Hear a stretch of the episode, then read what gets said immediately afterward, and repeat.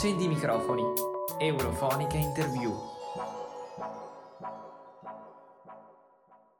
I microfoni di Eurofonica si accendono direttamente da Strasburgo. Siamo infatti al Parlamento europeo per seguire l'ultima sessione plenaria della conferenza sul futuro dell'Europa. Io sono Marta Gigli e oggi ho il piacere di ospitare qui con me Herbert Dorfman, europarlamentare del gruppo del Partito Popolare Europeo, e Pellarin Rossella, cittadina selezionata per essere parte attiva di questo esercizio democratico che è la conferenza sul futuro dell'Europa, nonché ambasciatrice dei cittadini del suo panel, il panel 3, che si occupa di eh, cambiamento climatico, ambiente e salute. E proprio ricollegandomi alle tematiche del panel, volevo rivolgere la prima parola, la prima domanda a lei, signora Pellarin. Eh, I cittadini che hanno prodotto le raccomandazioni che al momento si stanno discutendo nell'emiciclo sono stati selezionati con criteri che garantiscano eterogeneità al loro interno.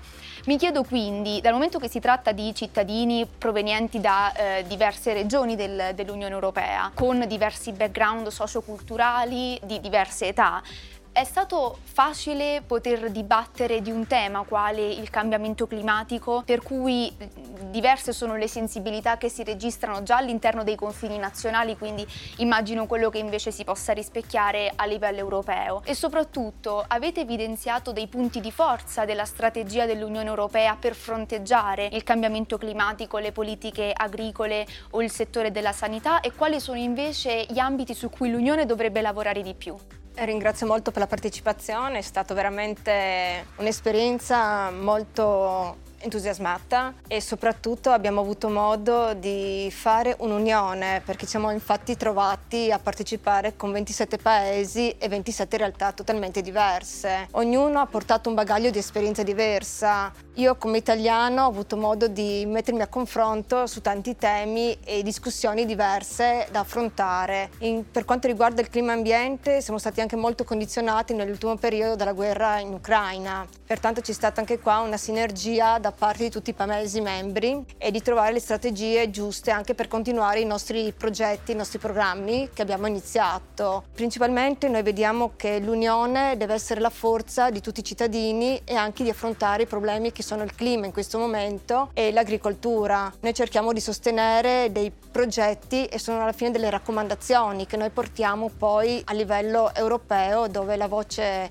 dovrebbe forse venire anche ascoltate in maniera più pesante anche essere più attenta da parte dei parlamentari. E di fatti questi argomenti, queste raccomandazioni riguardano anche gli obiettivi e le strategie dell'Unione Europea in ambiti tra cui l'agricoltura, i trasporti, in prospettiva la possibilità di creare un'economia più sostenibile, città più verdi. Eh, mi rivolgo quindi eh, a lei, eh, deputato, ehm, in quanto anche membro della Commissione per l'agricoltura e lo sviluppo rurale. Conosce quindi bene le, le politiche che l'Unione sta affrontando e adotta in materia ambientale. E guardando alle proposte realizzate dai cittadini, ha avuto modo di trovare lì rispecchiate le strategie che l'Unione sta adottando? Mi spiego, la classe politica è quindi in grado di interpretare i bisogni dei cittadini che si sono poi rispecchiati nelle raccomandazioni proposte oppure ci sono stati degli spunti interessanti che potrebbero rappresentare anche uno stimolo per la politica inatteso proveniente proprio dai cittadini europei stessi? Tutto sommato io penso, almeno per me questo è stato un esercizio estremamente interessante. Poi non così differente dal dibattito che abbiamo in Parlamento, perché spesso dimentichiamo che anche noi politici fondamentalmente siamo anche noi cittadini, chiaramente organizzati in partiti politici con, in, con interessi nazionali, però anche noi rappresentiamo i cittadini. Io penso che nei primi mesi è stato un po' difficile, diciamo, eh, la collaborazione non era facile perché chiaramente c'erano i cittadini che non erano abituati ancora a questo, questo lavoro di di, confronto anche per noi era tutto un po' nuovo, però io sono molto soddisfatto con quello che poi è, è l'outcome adesso, il risultato di questo lavoro. Io penso anche che il nostro gruppo di lavoro, noi siamo stati sì, nello stesso sì. gruppo di lavoro, è stato un gruppo di lavoro un po' particolare perché da una parte un, sono settori, se pensiamo alla salute, ma ancora di più sul cambiamento climatico, sull'agricoltura, dove già in Parlamento succede tanto. Abbiamo fatto Fit for 55, abbiamo fatto la riforma della politica agricola, abbiamo chiaramente risposto in politica della salute a Covid, quindi chiaramente c'è stato un intreccio di quello che già si fa con le nuove idee che sono venute da, da, da questa panel. E poi come eh, la collega ha detto chiaramente questa situazione in Ucraina ha influito soprattutto sul nostro gruppo di lavoro. Questione dell'energia, del cosa succede se gli idrocarburi, il gas e il petrolio non ci sono, eh, questione di sicurezza alimentare per esempio. Io mi ricordo a gennaio ho detto nel gruppo di lavoro ma forse in Europa dobbiamo anche vedere un po' se abbiamo sufficientemente da mangiare. Sono stato, devo mettere, un po' deriso perché sembrava un argomento fuori, fuori tem- dei tempi. Due mesi dopo, la, dopo, l'attacco della Russia all'Ucraina, tutti parlavano di sicurezza alimentare. Eh, forse questa situazione di questo momento ha inciso addirittura troppo perché speriamo che questo non sia una cosa nel, del, di lunga durata e noi cercavamo di parlare in questa conferenza di lunga durata, quindi non quello che dobbiamo fare domani o dopodomani, ma come l'Unione deve andare avanti diciamo, nei prossimi anni o prossimi decenni. Certo, politicamente ciò che sta accadendo in Ucraina ha determinato anche la necessità di porsi delle domande su quello che sarà il futuro dell'Europa. Quindi in questo senso la conferenza ha cercato già, per quanto in fase embrionale, di poter riflettere queste, queste tensioni tensioni. E come dicevo all'inizio, stiamo, stiamo, seguendo i lavori dell'ultima plenaria della conferenza che volge al termine e, e sappiamo che anche a livello istituzionale all'interno dell'Unione sono un po' contrastanti i sentimenti su quello che sarà il seguito di questo esercizio, se addirittura ci sarà un seguito, ehm, se deve essere un esercizio che dovrà trovare in qualche modo possibilità di istituzionalizzarsi, se invece è stato un modo per coinvolgere i cittadini, per ascoltarli, per avvicinarli all'Unione Europea, eh, senza che però le raccomandazioni trovino un'effettiva eh, implementazione. Lei eh, cosa si aspetta mh, mm, nel, nel, prossimo futuro? Cosa auspica e dall'altro lato quale pensa invece che sia lo scenario più realistico? Io penso che noi il lavoro qui lo abbiamo fatto, abbiamo speso parecchi fine settimana di quest'anno discutendo qui a Strasburgo, questo lavoro adesso trova una conclusione il 9 di maggio dopo un anno di lavoro ed è giusto che trovi una conclusione perché come è stato detto eh, c'erano delle,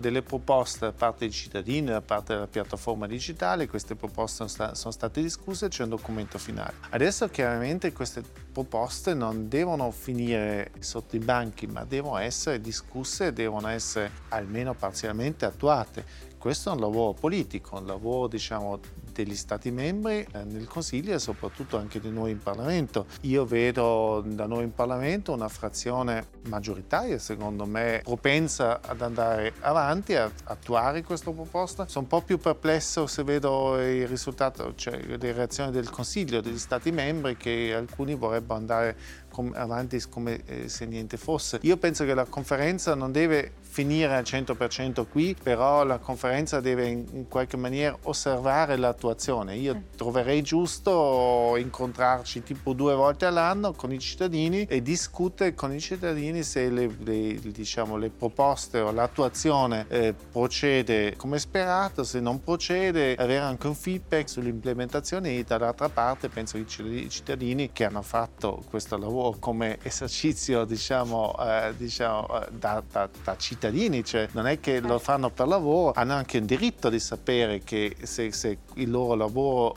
trova un, un, un esito, un risultato o meno. Esatto, perché in questo esercizio i cittadini sono stati messi al centro e la loro voce è stata ascoltata e si sono fatti promotori di risoluzioni. E quindi mi rivolgo direttamente a lei. Eh, questo esercizio di democrazia l'ha convinta? Pensa che questa esperienza, in base alla percezione di lei che l'ha vissuta, debba ripetersi o sia giusto che fisiologicamente venga ad una conclusione? Cosa le ha lasciato? Sicuramente, come ha ribadito il parlamentare, noi stiamo accompagnando dei cambiamenti alla fine perché quello che è successo ci fa capire veramente che abbiamo bisogno di, di risorse risorse a lungo andare. Allora noi abbiamo opzionato diverse idee, soprattutto istruire i giovani anche, che sono il futuro, quello che un domani ci troviamo. Accompagnare anche a una sensibilizzazione diversa su cosa potrà riservare a livello di agricoltura, a livello di cambiamento climatico e tutte le strategie che noi abbiamo proposto era anche e soprattutto di incentivare la conoscenza dai classici orti nelle scuole alla diminuzione dei fertilizzanti, a tanti piccole strategie che però alla fine è un mangiar sano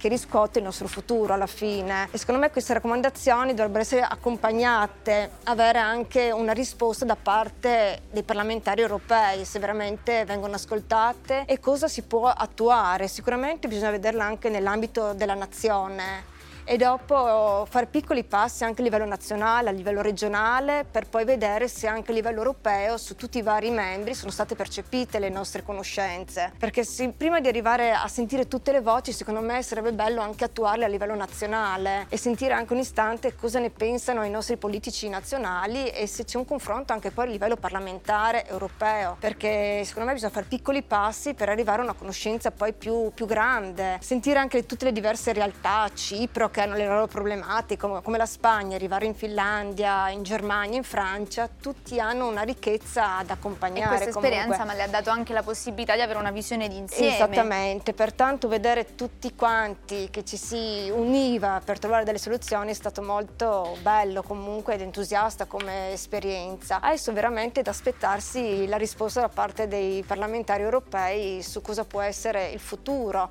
se accompagneranno le nostre raccomandazioni, come potranno essere trasformate poi alla fine e portate avanti anche come leggi o come istituzioni. Quindi attendiamo esatto. come voi di capire quale sarà l'esito di, di questa conferenza. Io ringrazio i miei, i miei, ospiti per la disponibilità, invito i nostri ascoltatori a seguirci sui nostri canali social per rimanere aggiornati su cosa racconta l'Europa e da Marta Gigli da Strasburgo per Eurofonica è tutto.